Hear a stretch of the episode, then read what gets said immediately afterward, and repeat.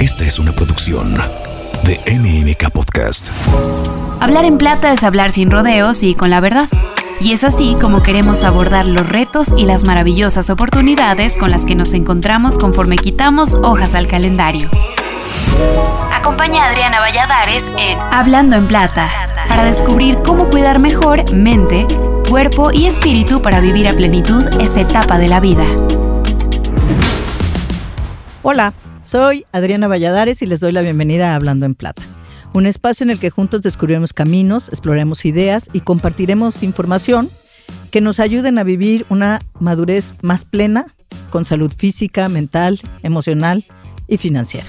Hay algunas cosas que son altamente recomendables en cualquier momento de la vida, pero que se vuelven imprescindibles cuando llegamos a la madurez.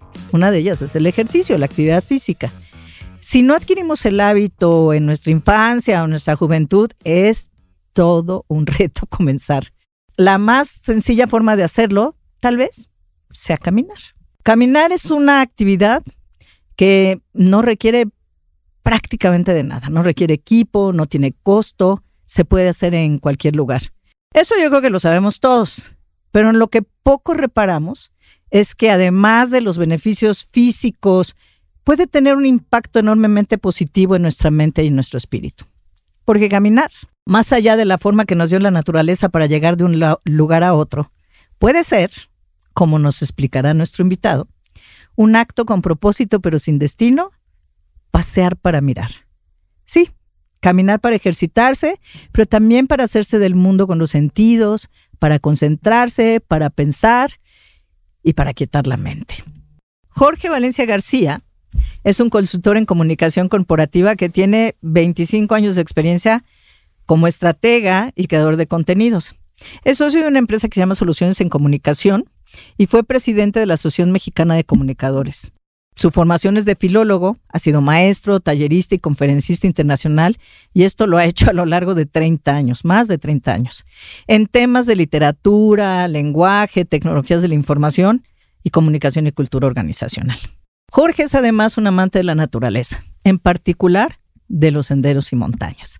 Con su perro y sus hijos ha subido el Iztac, el Nevado de Toluca, la Malinche, el Ajusco y un montón de cerros más que se le han cruzado por el camino. Es miembro de varios grupos de caminata recreativa. Jorge, nuestros caminos se han cruzado muchas ocasiones por los temas de comunicación, pero hoy me da muchísimo gusto tener este espacio para platicar de otra pasión tuya. Muchas, muchas gracias por acompañarnos. Bienvenido. Muchas gracias, Adriana. Y de veras que me encanta que la vida nos haya hecho cruzar senderos. Ahora hablando de senderos eh, y hablando en plata, porque yo estoy en los 58 años, estoy a una semana de, a unas semanas de cumplir 58 años, y entiendo esta, esta preocupación muy linda de este podcast. Y pues estoy encantado de que me hayas invitado a hablar de cómo empezar y de cómo enfrentar la vida caminando, que yo creo que tú lo decías en la introducción, caminar no solo es un acto de ejercicio, es un acto de relacionarse con el cuerpo, con uno mismo, y tiene múltiples beneficios en muchos niveles. Estoy encantado que me hayas invitado. Muchas gracias. Y gracias por tus palabras. Yo no lo veo tanto como atender una preocupación, sino como un ejercicio casi de comunidad, ¿sabes? O sea, como de, eh, eh, y esto lo he platicado en algún otro momento, pero es como eh, cuando empiezo a transitar esta etapa, pues tengo un montón de dudas o descubro un montón de cosas y digo, bueno, debe haber más gente que tenga las mismas dudas o unas similares, este, pues ¿por qué no las compartimos, no? Y ojalá ojalá, haya gente que se sume en el camino y que encuentre algo de valor y de interés para estar bien, para vivir mejor. Y para vivir mejor, justamente, decíamos, es una recomendación, voy a ponerlo suavemente, el tema de la actividad física. Pero tú dime, ¿qué hace la caminata tan buena opción? ¿Cuáles son sus beneficios? Empecemos por la parte física. Mira, empezando por la parte física, es un, eh, es un ejercicio que nos es natural.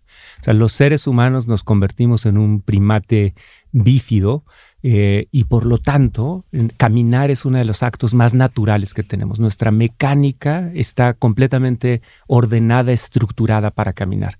Caminar es un movimiento que nos es realmente sencillo. Si tú piensas en otros movimientos que se le dicen a la gente, es que es muy fácil, como nadar, o son movimientos que fuerzan un poco las posiciones del cuerpo. Y caminar no, es completamente natural a nosotros. Entonces, ese es un primer beneficio, es muy fácil de hacer. Por otro lado, caminar es algo que eh, impacta positivamente en muchos niveles en el cuerpo. Por ejemplo, una caminata después de comer te ayuda a procesar mejor los alimentos, facilita la digestión.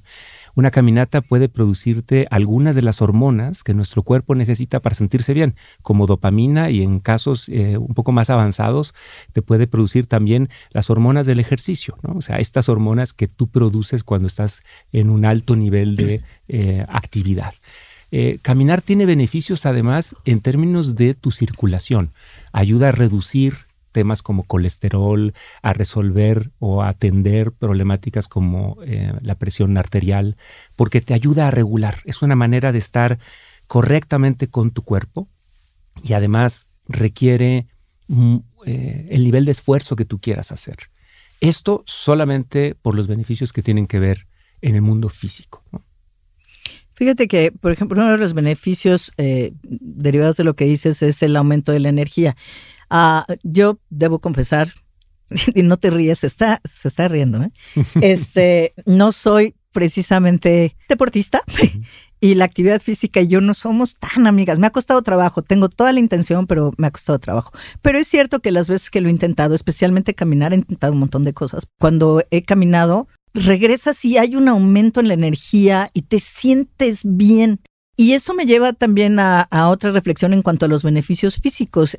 Alguien de mi familia tiene una condición física de, eh, salud mental y su doctor le, dice, para ti la, actividad física, estas, ella se trata de salir a caminar, estas caminatas debes considerarlas como un medicamento más, como una pastilla más, porque tiene muchos beneficios físicos, eh, pero también mentales. Tú también este, sabes un poco de eso, platícanos de esta parte. Sí, la caminata, por un lado a nivel meramente orgánico, digamos, produce algunos de, estos, de estas hormonas, de estas sustancias que nuestro cuerpo eh, mm, genera para podernos equilibrar mejor, ¿no? Una, decíamos, es la dopamina, que es una, una hormona que te ayuda a sentirte mejor, es la, hormona relacionada con la felicidad, ¿no? Pero también eh, caminar es algo que se usa, por ejemplo, en los programas de manejo de la ira, cuando tú tienes una dificultad en el manejo de tu enojo, pero no necesitas ser alguien extremo. Cuando tú pasas por una situación de enojo, una de las mejores cosas que puedes hacer es salirte a caminar. El primer beneficio es que no te vas a confrontar con quien te querías confrontar y vas a tomarte tiempo. La caminata te ayuda a ser paciente contigo mismo y con los demás. La caminata te ayuda a concentrarte. Muchos de los grandes genios de la humanidad, Kant, por ejemplo, decían los vecinos de Kant que podían poner sus relojes con las caminatas de Kant. Y Kant hacía caminatas por la ciudad y por el bosque para pensar en cosas verdaderamente profundas. Es una manera de concentrarse, eh, te ayuda a poder encontrar soluciones para problemáticas.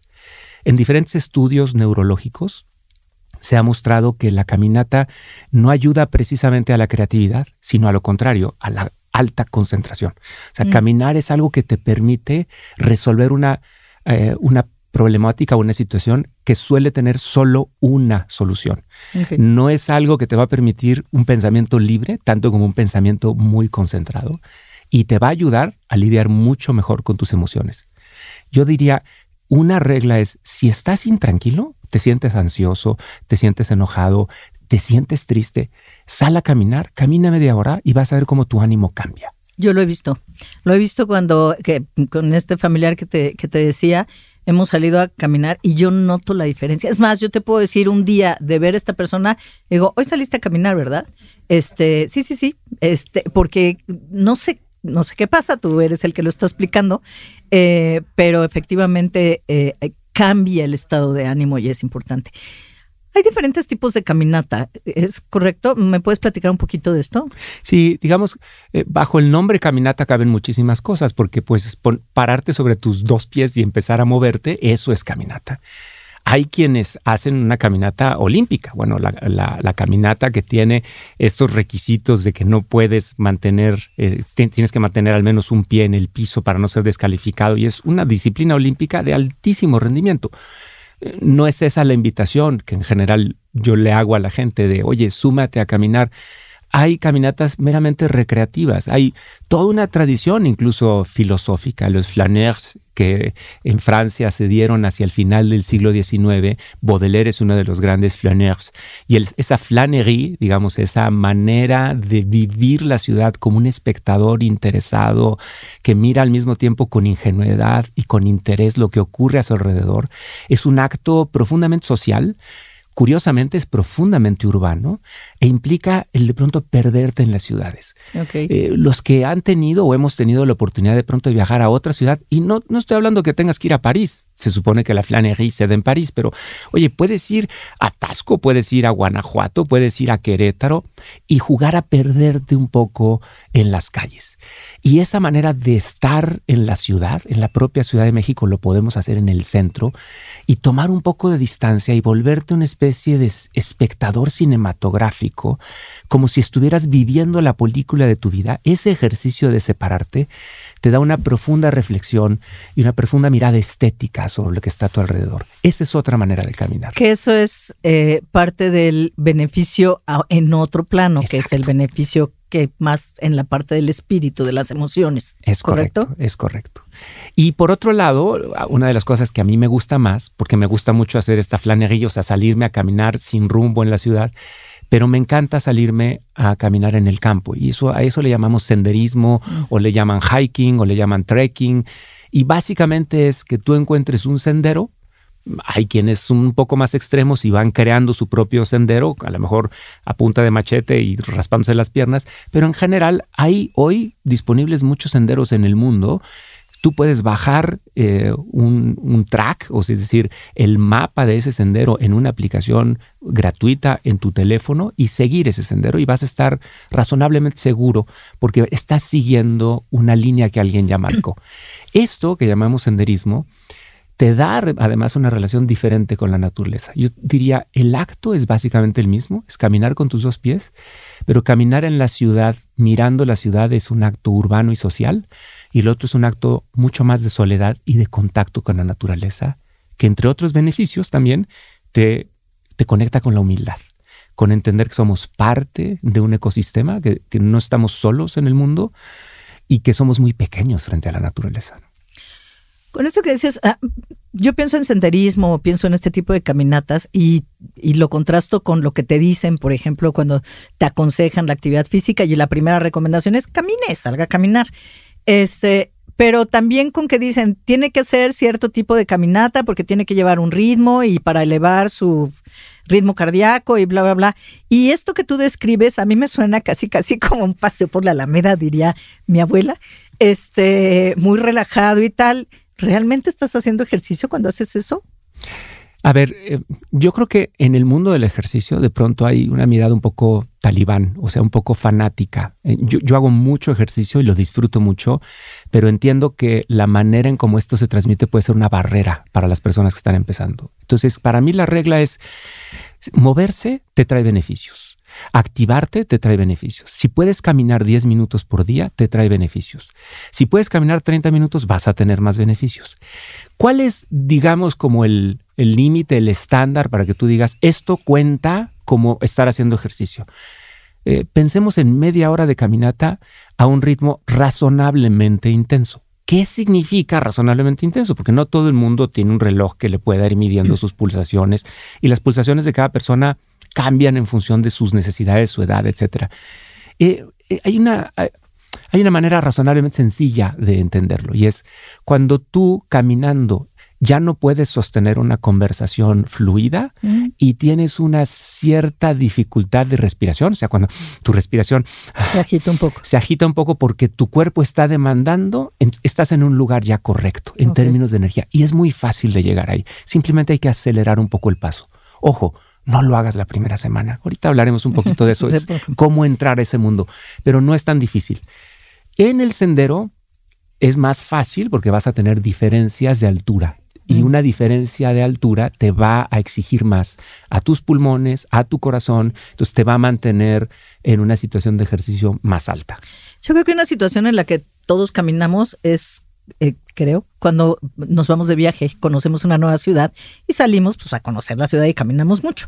Y empíricamente, sin ninguna base científica, lo que yo sí he notado, y es muy rupestre, eh, pero quien me conoce sabe que soy muy rupestre con mis ejemplos, Ah, lo que yo sí he notado es que camino muchísimo, pero muchísimo, cosa que normalmente en mi vida cotidiana no hago, y también disfruto muchísimo de la comida y tal, pues está uno de vacaciones, ¿correcto? Y, y no subes de peso, mínimo, mínimo te mantienes, y es donde digo, a lo mejor sí sirve. Hablabas tú ahorita de no la primera semana, etcétera. ¿Por dónde empezar? Da, ¿Cómo damos los primeros, literal, pasos en este camino? Nunca mejor aplicado que en este caso los primeros pasos. ¿Cómo? A ver. Eh, ¿Puedes empezar a cualquier edad? Puedes empezar a cualquier edad. O sea, yo tengo amigos caminantes que tienen hoy 80 años y algunos de ellos ingresaron al grupo al que yo pertenezco de caminata de 60 años. Hay que considerar que si tú eres alguien que no ha hecho un ejercicio estructurado antes, tienes que ser más cuidadoso. O sea, porque estás poniendo a operar una maquinaria que probablemente no esté tan preparada. Vas a usar músculos nuevos, le vas a meter más estrés a tus tendones, a tu estructura ósea. Entonces tienes que ser cuidadoso. ¿Qué implica ser cuidadoso? Empezar poco a poco. Si tú eres alguien que ahorita nos está escuchando y dice, perfecto, ya me convencieron, voy a empezar a caminar, ¿qué hago? A ver, vete al bosque de Tlalpan, vete a los viveros de Coyoacán, vete al, a, Chapultepec, al Sope, vete a los lugares donde es... O en la ciudad que estés, o en la ciudad parque estés, por supuesto, cualquier parque, cualquier lugar donde puedas caminar, en un lugar donde no te vaya a atropellar un coche, en cualquier banqueta lo puedes hacer y empieza poco a poco. Empieza 10 minutos y cuando te sientas cansado, descansa y regrésate y, y tranquilo es el resto del día y trata de irlo incrementando de manera que semana con semana tú puedas ir llegando al punto óptimo. Hay gente que camina 20 minutos y está en su punto óptimo, hay gente que camina una hora, está en su punto óptimo. Entonces hay que empezar poco a poco y hay que prepararse con algunas cuestiones. Primero, hay que usar muy buen calzado. El calzado es lo más importante que existe para que tu caminata sea un acto de disfrute y que no te genere lesiones o te lastimes. Es muy frecuente que te salgan ampollas cuando mm. empiezas a caminar un poco de manera más intensa. Entonces, si, tus zapatos son nuevos, incluso si son tenis de buena calidad, eh, úsalos un poquito y luego cámbiate a unos viejitos y velos, se dice quebrando tus tenis, ¿no? Velos acostumbrando al proceso de caminata. Cómprate unos buenos zapatos. No es muy caro tener unos buenos zapatos. No basta con que sean cómodos. Unos tenis muy viejos eh, ya perdieron su estructura básica, ya no te ayudan a corregir postura y a mantener postura. Entonces, los tenis son centrales. Em, unos buenos calcetines. Hay calcetines de caminata que se pueden comprar en una tienda deportiva y tienen dos características. Una de ellas es que eh, aprietan un poco más, tienen una mayor compresión y eso ayuda a que haya un retorno de sangre más eficiente y a que se te hinchen menos los pies, sobre todo si eres alguien que no ha estado caminando antes. Y la segunda característica es que te acolchonan mejor. Entonces, el impacto repetitivo sobre la planta de los pies se reduce un poco. Eh, si te empiezan a doler los pies hay que atenderlo muy rápidamente para que no se te genere una problemática crónica o más seria. Y es muy sencillo. Llegas, metes los pies en un poquito de agua caliente, si te siguen doliendo te pones un poquito de hielos y punto. Es recomendable inmediatamente después de hacer ejercicio estirarse. Es muy fácil encontrar en internet ejercicios de estiramiento en donde tú puedes estirar los músculos que usaste. Entre más nuevo seas, es más importante que te estires porque tus músculos no están acostumbrados y se van por un lado, a contracturar un poco y también van a acumular ácido láctico que te puede doler. Entonces hay que sacarlo de los músculos estirándolos. Eso es importante. En un segundo nivel, cómprate ropa adecuada. Unos buenos shorts o una, un, si vas a hacer, por ejemplo, senderismo en la montaña, los shorts puede ser que no sean lo mejor porque te puedes raspar las piernas por las ramas, etcétera. Entonces, un pantalón de caminata, una camiseta que te permita evacuar el sudor. Dicen en inglés cotton kills, y sí, es peligroso de pronto hacer una caminata en la montaña si hace un poco de frío y llevas ropa de algodón, porque no se evapora a la velocidad suficiente. Entonces, normalmente tiene que ser algo que se llama, digamos, una camiseta técnica o ropa técnica. Es muy fácil de comprar en una tienda de deportes y es una ropa que te permite mantenerte seco y mantenerse abrigado, una combinación de abrigado y protegido en la naturaleza cuando vas a hacer senderismo. Ayuda a tener unos palos de caminata, pero no los necesitas para empezar. Yo te diría, hay un segundo nivel en el que hay que comprarse unos palos de caminata y aprender a usarlos. También las técnicas están en YouTube, son muy sencillas. Y sobre todo si eres alguien que tiene alguna problemática de rodillas, te van a ayudar muchísimo, mm. porque te permite eh, tener varios puntos de apoyo y no ponerle tanto peso a tus rodillas, sobre todo cuando estás bajando montañas. Suenas muy pro con todo esto que dijiste. O sea, yo creo que muchos estamos pensando, eh, yo nada más le voy a dar la vuelta a la manzana por ahora. Más que Entonces, este, pero es cierto que hay muchos grupos donde puedes tú, hay, hay grupos para principiantes de senderismo donde pueda ir alguien que no tenga mucha experiencia, ¿existen? Sí, no, es, no es fácil en este país, en otros países es más sencillo, pero no es fácil en este país de pronto meterse a esos grupos porque suelen ser grupos un poco cerrados que funcionan por invitación. Pero yo te diría, en el bosque de Tlalpan, en el bosque de Chapultepec, aquí en la Ciudad de México, sé que en Monterrey hay un grupo porque los conozco. Eh, tú los puedes encontrar en Facebook, los puedes encontrar incluso en Twitter buscando grupos de caminata o grupos de corredores y casi siempre están asociados a un espacio específico. Aquí mm. hay Corredores del Bosque de Tlalpan, es una página de Facebook que tiene nada más y nada menos 30 mil seguidores y es, del sur de la Ciudad de México. Y luego están los Corredores del Bosque de Chapultepec y luego están los de la Jusco. Y ahí tú puedes empezar a preguntar y ellos te van a dirigir con algunos grupos. Si vas a ir a la montaña, es muy importante que no camines solo. Muy, muy importante temas de seguridad física y seguridad. Mira, nunca sabes si, si vas a, Déjate que estemos en un país en donde la seguridad a nuestro alrededor no es la mejor. Eh, el hecho de que tú te puedas, por ejemplo, torcer un tobillo y no puedas caminar, eh, pues implica que te vas a poder poner en una circunstancia que es muy rara, pero si sucede, vas a estar en una circunstancia desprotegida. Y con un grupo de gente, dos o tres personas, siempre permite que alguien más baje a un lugar en donde hay señal de celular o lo que sea y puedas este, pedir ayuda, ¿no? Entonces, la caminata en, la montaña siempre, siempre acompañado. Bueno, habrá quien esté listo o quiera aventurarse a eso y habrá quien diga, yo, como decía, voy a empezar por por lo pronto salir al parque más cercano y darme unas cuantas vueltas. Y yo creo que ahí la, la parte importante para obtener beneficios es crear un hábito. O sea, hagas lo que hagas, que seas constante y que lo mantengas en el tiempo, es lo que eventualmente va a rendir frutos y que te va a decir, mm, estoy listo para algo más, estoy listo para algo más. Y aquí a mí sí me gustaría recomendar un libro que se llama Hábitos Atómicos, porque da unos tips espectacularmente buenos y sencillos de cómo ir incorporando tus hábitos. O sea, no salir y decir, voy a caminar una hora diaria todos los días a partir de este lunes, porque lo más probable es que el martes ya tiramos la toalla. Entonces, este, cómo ir gradualmente, cómo, cómo ir construyendo esos hábitos, cómo hacerlo de manera incremental para que poco a poco vayamos viendo eh, beneficios y la constancia solita te va a llevar a diferentes estadios, creo yo. No sé tú qué opinas. Yo creo que en esto que platicábamos del ejercicio, que de pronto puede ser una posición muy punitiva de persecución, es decir, si no lo hago perfecto, si no soy un atleta de alto rendimiento, entonces no sirvo para nada como atleta. Yo creo que no, yo creo que hay que, justo la caminata es la capacidad de recuperar una relación con uno mismo con uno siendo cuerpo. Es decir, yo no solo soy una mente o un espíritu, yo soy mi cuerpo. Y la caminata es una oportunidad de recuperar una relación muy positiva con mi cuerpo.